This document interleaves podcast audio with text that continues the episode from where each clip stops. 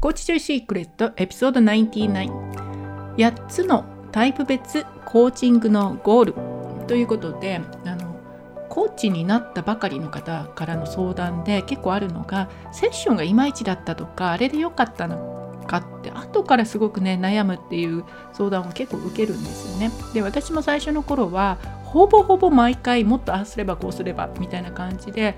もっとねどうしたらいいんだろうっていうのをすごく考えてたんですけれどそういうコーチのね始めたばかりの方のためにそもそもコーチングのゴールっていうのはどういうものがあるのかこれがきちんと理解できているだけでも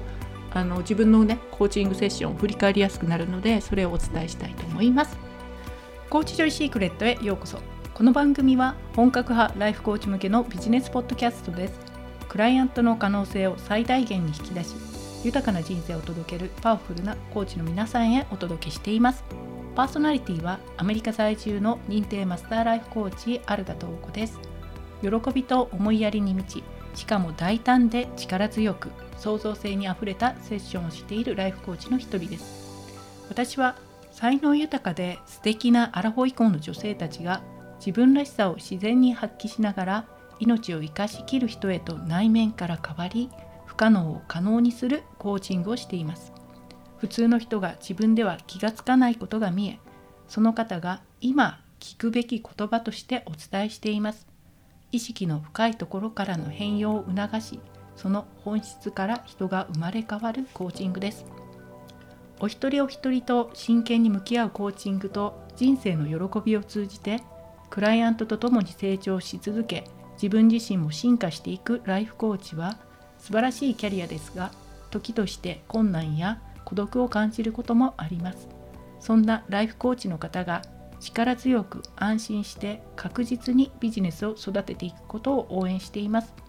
たった一つの気づきから見える世界が変わりその後の人生が大きく自由に飛躍する。あなたが考えている以上にあなたのコーチングを待っている方が大勢います。コーチングを通じて人生の喜びを増やしたい。そんな思いを込めてコーチジョイシークレットと名付けました。では今日も最後までごゆっくりお楽しみください。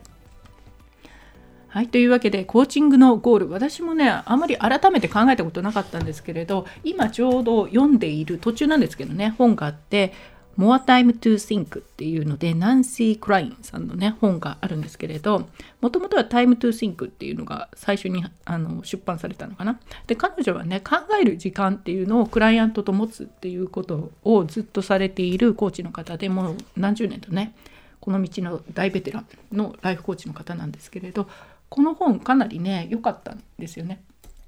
あのすごく彼女の言葉でああああって思ったのはあなたのコーチがね考えているあなたのコーチングで考えている質問ありますよね。コーチは質問してなんぼみたいなね。でもあなたの質問とねクライアント目の前にいるクライアントが頭の中で考えていることどっちが価値があるなんてあなたの質問の方が価値があるなんて何でわかるの？みたいなことが書かれてあってですよねって。確かにそうだなっていうふうにね思ってあの彼女のスタイルっていうのはなるべくこう目の前のクライアントの思考を邪魔しないっていうね。そこに介入しないっていうスタイルのコーチングでそれは一つねあの私もこれを学んでかなり あの何て言うのかなコーチングの幅が広がったなっていうふうに思うのであのすごくいいんですけれどこれがねこの本の中に8つのタイプっていうのがあってまあ一つのこうクライアントにね思考を考えてもらうっていうのがあってその後でねあの8つのコーチングにはゴールがあるんだよっていうふうにきちんと書かれてあってそれがすごくねあの整理されていてあこれ分かってるだけでも自分のコーチングをねセッション後から振り返る時とかやっている最中にもどこをこのクライアントは目指しているのかっていうのがある程度整理してできるっていうのがあるのでこの8個。っていうのを今日はね紹介したいと思います。1つ目のゴールアクションゴール。これ分かりやすいですよね。アクション。次にどうしたいのかっていうのを決める。例えば何かをね決めるっていうのもそうですよね。あの副業でコーチをされている方がそのまま副業でいいのかそれとも会社を辞めた方がいいのかとかそういう何かの決断をする。どっちの彼氏がいいんだとかねこのままでこの彼氏と付き合った方が付き合ってても大丈夫どうなの？とかね。何かを決めるとかあとプランを作るとか計画を作るゴールに向けて何するかの計画を作るとかあの最初の一歩をこう見つけ出すとかこれも結構ねクライアントさんととよくやります。最初の一歩が分かりません分かりませんっていう 時とかね。あとはどんな構成にしたらいいのかプレゼンテーションのどんな構成にしたらいいのかとかメインテンをね今の現状を続けるにはどうしたらいいのか。何かのアクションをねあの次のアクションを決めていくとか作り出す。そういうのが一つのゴール。これはあのコーチングでもよくありますよね。いろんなことを考えて最後にここにたどり着くっていうのは、うん、分かりやすいかなと思います。で2つ目のゴールがフィーリングゴールでこれはあの結構お悩み系の時とかは多いですよね。今こうモヤモヤしているとかすごくイライラしているとかすごく怒りやすいとかそういう感情的なものをあのその感情を毎日感じてるのをなくしたい少なくしたいとかあとはあの普段もっと幸せな感覚になりたいとかもっと、うん、感謝したいとかそういう自分の感情がゴールになる何か嫌な感情を感じてしまう怒りっぽいとか結構ありますよね。あともうダラダラして面倒くさいなってやる気がないとかもそれもフィーリングなんだけれどそれをなくしていく。でもっとやる気のあるような感情を常に感じていたいとかもっと幸せ感を感じていたいとかフィーリングのゴールっていうのが2つ目ですね。これはあのフィーリングのねワーク自分でもコーチ自身がやっていないとちょっと難しいのでフィーリングのところはね必ずコーチも自分自身のフィーリングのワークっていうのをまずやった上でクライアントのフィーリングのワークっていうのができるようになるというのがね2つ目のこのフィーリングのゴールですね。で結構私はねこのフィーリングのゴールっていうのも、うん、あのザ・ライフコーチスクールは割とねよくフィーリングはすごく重要視しているところなのであのやりますね。フィーリングのゴール。ただフィーリングそれだけをゴールっていうか、まあ、そのフィーリングのゴールをこういうのを除いてその次にじゃあどうアクションとかね。あのフィーリングとアクションのゴール両方やったりもしますけど、まあ、アクションゴールがあって2つ目がフィーリングのゴール。で3つ目があのリムービング・ザ・ブロックゴールブロックスゴールっていうことで何かのねブロックになっているようなこうやらない時の理由とかなんとなくやりたくないなとかやればいいと分かってるんだけど一歩進まないとかあのずっと先延ばししている時とかそういうブロックを取り除くっていうのであのこれもコーチングのねすごく一つの大きなあのゴールになりますよね。その方が停滞しているような今の現状にいてしまうその何らかのね思い込みだったり勘違いだったりあの現実をきちんと認識できていなかったりだとかそういうものを取り除くための質問を考えてあげるというか質問をするっていうのでこのブロックを取り除く時っていうのはそのコーチの質問っていうのがすごいパワフルに出てくるよなってあの、ね、指摘するのは簡単だけれどクライアントの方が本人が考えて自分で「あああ」っていうね それを導き出すような質問力っていうのはあのブロックを外す時っていうのはすごくね大事だなって思うんですけれどブロックを外すこれもコーチングのゴール一つのね大きなゴールとしてありますよね。でブロックを外してその代わりじゃあもっとオープンにその方が行動しやすくなるような思考はどれなのかってここでね思考を書き換えるっていうか新しい思考を試してもらうとかそういうところにつながっていくと思うんですけれどこれがね3つ目のゴールになります。1つ目がアクションですよね2つ目がフィーリング3つ目がブロックを外すっていうのでこれもそれぞれ一つ一つがすごく大きなゴールだけれどもあの私の実際のセッションを振り返ると、まあ、結構ねあのやってるっていうかそれもやるしこれもやるしこれもやるって ね一つのセッションの中でいろいろ入ってるなっていう感じをしますよね。で4つ目が Understanding Why I Goal っていうことでこれはねなんで自分がそう考えるのかとか何でそういうふうにあの感じるのかとか何でこれをやっているのかっていう自分が何でそれをしてるのか自分でもよくわからないと。やめた方がいいと思ってるのに続けてしまうとかやりたくないのにやってしまう時とかありますよね。子供にこんなに怒りたくないのにものすごい勢いで怒ってしまう。それがなぜかわからないっていう時。そういうのはあのなんで自分がそういうふうにしているのかをクリアにしてあげるっていう。これもすごくあのそれだけでいいんですかって最初の頃思ったんですよ。実を言うと私もね。理由がわかるだけで解決するのって。それで本当に解決するみたいな感じで思ってたんですけど解決するんですよね。理由がわかると。ああっていう感じになるとあの妙に納得して今までね何がしんどかったかっていうとあのクライアントさんがね子供にめちゃくちゃ怒る時なんてやりたくないのに私こんなことしてるんだろうみたいな後で後悔するっていうのがすごくしんどい。だけれどその状態だとでも自分が何でそんなに怒り怒っているのかっていうのを一回客観的に分かるとああそういう理由で私はすごく怒ってるんだなってそういうことが起きてるんだなって分かるとその怒ってる最中に冷静になれるっていうのかな。もう一人の自分がこうこういうことなんだよねっていうふうになっていくとあのだんだんとそれがねやらなくて済むようになると。今までは何でやってるのかわからないからずっとさらにわからないことにまた不安になってね加速するっていうか悪循環っていうのがあったけどそれが止まるんですね。悪循環が止まってくるので理由がわかるだけっていうのすごくクライアントさんにとっては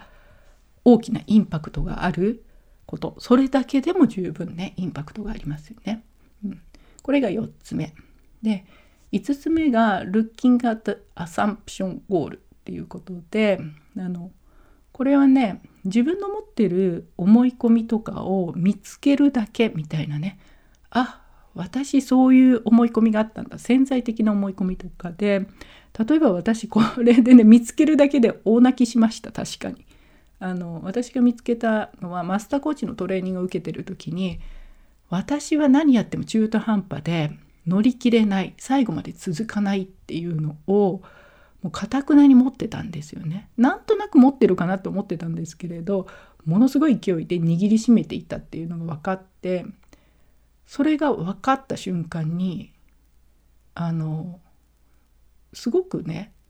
辛いよねそれってね。私は何やってもどうせ続かないとか中途半端にしか終わらないと。ゴールラインにフィニッシュできない。人みたいな感じで思ってたらそりゃ何やってもうまくいかないっていうか辛くなってくるっていうんですか。そういうのを抱えながらいくっていうのは。でそれを言葉にした時自分がもうということは何やっても続かない人って思っているっていうことはもう死ぬ時に絶対に後悔するじゃないですか。後悔する人生になるよねって当たり前じゃないって何やっても続かないっていうのをね持ってたらということはもう今今からこの先のね49とかで残りの人生を後悔するために生きてんのかと思ったらなんかものすごいかわいそうになって自分がね。で大泣きしたんですけれど他のコーチの前とかにうわーっとね止まらなくなったんですけれどそういうのってあの言葉に出していくだけ自分が持っていた無意識のこの思い込みですよね。自分の制限っていうのかな。それが見つかってくるだけでもあのちょっとっていうかかなり変わりました。その場では解決しないんですよ。解決しなかったんですよね私もね。そのコーチのあのマスターコーチにコーチングしてもらってた時なんですけれどそのセッションの中ではそれ以上見つけただけでどうしようもないっていうかでもどうしようもないっていう感じだったんだけれどその後ですよねセッションのところでは解決しなかったけどあこういうものを私は持っていたんだなって分かるっていうことがすごく大きくてでその影響がねこれ持ち続けてたらもう何て言うのかな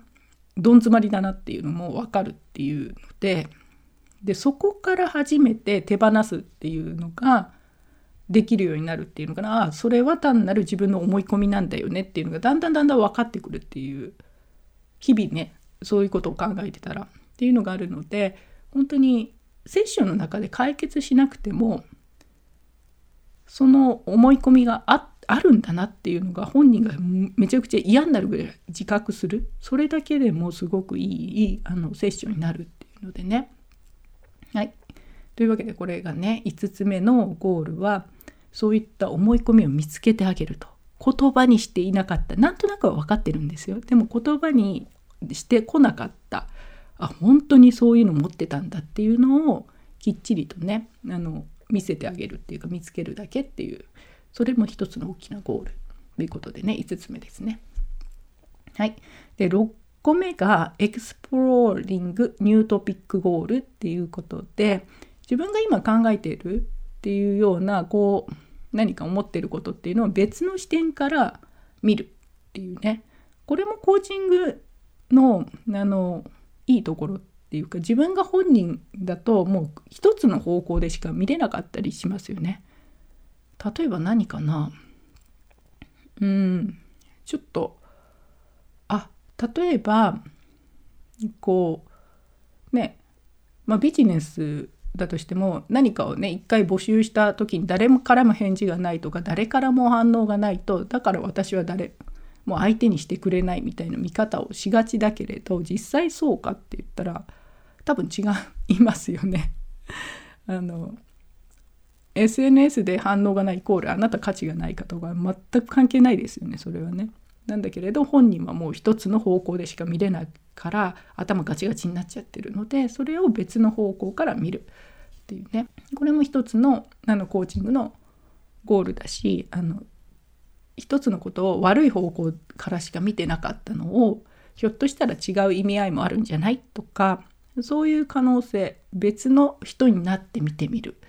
他人から見てみるとかそういった他の人の視点から見るっていうね。それも一つのゴールというので6個目。で7個目がアクティビティゴール。これ結構ね面白いんですよね。アクティビティゴールっていうのはあのセッションの間にね一緒に行動するっていうので例えば一緒に何かを書いてあげるとか書くとこ私も結構ねやりますけれど一緒に作ってあげるっていうのかな？書くって言ったりあとその人が電話かけなきゃいけないけどかけたくないっていう時にためらってる時にじゃあもうこの今のセッション中一緒にいるからここでかけてってね。その場でやってっていうようなのとかリハーサルをするだとかそういうふうにセッションの中で一緒に何かをやる。これもね一つのゴールとしてあのクライアントさんがね前に進むために必要な時にはやるっていうのでアクティビティゴール。楽しいですよねこれね。はい、というのが7つ目。で最後8個目っていうのがインフォメーションゴールっていうのであの事実をね見つけていくっていうのがあります。でこれも結構最初の方にやるっていうかよくね、うん、ビジネスだとお客さん誰も来ませんとかお客さん集客ができないことが悩みなんですって言われた時に集客できないってどういうレベルで何を言っているのか全くわからないですよね。問題が解きようがないっていうか何が問題なのかそもそも集客できないっていうこと自体は何の問題もないから一体どこが問題なのかっていうので事実を見つけていくっていうのはあのよくやります。例えばねあの集客できないって一体じゃあ何をやりましたかと何やってるんですかっていうのを事実としてインスタにどのくらいとかフォロワーがどこでどのくらいとか何をねあのどのくらい募集しましたかとかそういうのを事実確認をしていくとか本当に集客できてないのか1人でもそれで来てるのか2人来ているのか10人来てて集客できてないって言ってるのかもう全然違うのであのそういう意味で事実を見つけていく。これもあのすごくね大事なゴールになると。例えばやることたくさんでもうあれもこれも同時並行でやんなきゃいけなくてパニクってますみたいな時とか一体何をねやろうとしているのかそれぞれ一つずつ事実確認をするみたいなねそれだけで全然あの同時にたくさんやらなきゃいけないと思っていたら頭の中パニックだけれど実際はこれとこれとこれとこれだよねっていうね一つ一つに分解してあげてきっちり事実として並べてあげるとそれだけですっきりするっていうのもあるんですよね。なので事実確認をするっていうのも一つのゴールっていうことであのどれがねどれだけまあ確かにその人のインパクトで考えると内側に入っていくものの方がガツンと変わるっていうのはあるけれどもあるんですよ。でついねコーチとしてはそういうのが面白くて追いかけちゃいがちではあるけれどもなんだけれどでもその方がねその今必要なものがどれかっていうどこで詰まっているのかっていうのでこの8個のゴールっていうのをちょっと意識してあこの方は今これをしようとししてるんだな。ここ手伝ってあげると進むんだなとか。そういう感じでね自分であの分かるようになってくるとで特にあの継続でセッションしている場合単発のセッションってあんまり私おすすめしないんで単発でね1回ごとに契約するみたいなのはねできれば半年とか1年とかで長期でした方が断然あのコーチとしても伸びます。コーチング力が1回1回のセッションって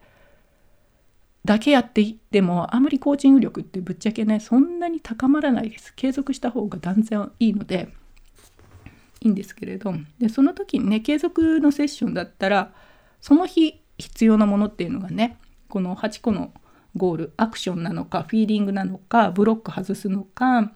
あのなんでね自分がこういう行動しているのかを理解したいのかあの自分の潜在的な思い込みを見つけてあげるのか新しく新しいトピックとして見るのか実際に一緒に行動するのか、ね、事実を確認するのかこういったもののどれかをね何をしたらいいのかっていうのがあのその時のセッションで一番必要なものっていうのを時には一つをメインにやるのもいいしあの何個かね重ねて順番にいくっていうのも。大抵のコーチングのセッションではまあ、いくつかこれのゴールのうちの何個かをね重ねてやるっていう感じにはなるんですけれどそういうふうにねあの自分がコーチングでどんなも何をしているのかっていうのを知っているとよりセッションをねリードするって言ったらちょっとおかしいっていうか変なんだけれど、まあ、どこにねある程度向かってるのかなとかっていうのが客観的に全体像が分かってる方が、まあ、安心してねコーチングもできるこういうオプションもあるよねっていうのをしかもねあ今これをしてあげるといいなとかそういうのが分かりやすくなるのでこの8個のゴールっていうのは意識されているといいかなと思います。でさっきねあの単発だとあまりコーチング力伸びないよって言ったのはこれ人にも確かによるんだけれど単発だとさあの次契約してもらいたいなっていうのが若干入っちゃいますよねセッションの時に。あのこのセッションで気持ちよくしてあげなきゃいけないとかあのちょっとね何て言うのかな好かれたいみたいなこのクライアント目の前のクライアントに好かれたいなっていう嫌われたら次のセッション入れてもらえないと嫌だなみたいなのが最初の頃だと特に入ってきますよね。そうすると本当にインパクトのある言うべき言葉が言えなかったり遠慮したりとかそういうことが起きるのであの、うん、セッション自体のインパクトも小さくなりがちだしコーチとしても自分自身がねそれが当たり前になってくると本当の意味でのコーチング力っていうのもつかないのでできるだけね単発メインあの長期の契約する前に単発で何回かやるっていうのももちろんあるんだけれどそればっかりではなくてできるだけあの長期でね契約する6ヶ月とか4ヶ月とかそういうことをあの中心に組み立ててる方が断然コーチング力は高くなるのでねあのそういうやり方にね移行されたらいいかなと思います。はいという感じであと私の方ではコーチ向けにねあのマスターマインドもしようかなと思っているのでまたそちらの話はおいおいできたらいいなと思っています。はいというわけで今週もありがとうございました。皆さんねコーチング楽しんでいきましょう。今の世の中にはあなたのコーチングが必要です。お一人お一人の命の可能性を引き出すことで豊かさと愛が循環する世界を作りたいあなたの思い込みの壁を打ち破り最大限の可能性を一緒に創造することが私のファッションですもっとコーチングやビジネスを知りたい方やコーチジョイコミュニティについて知りたい方はコーチジョイ .com をご覧ください。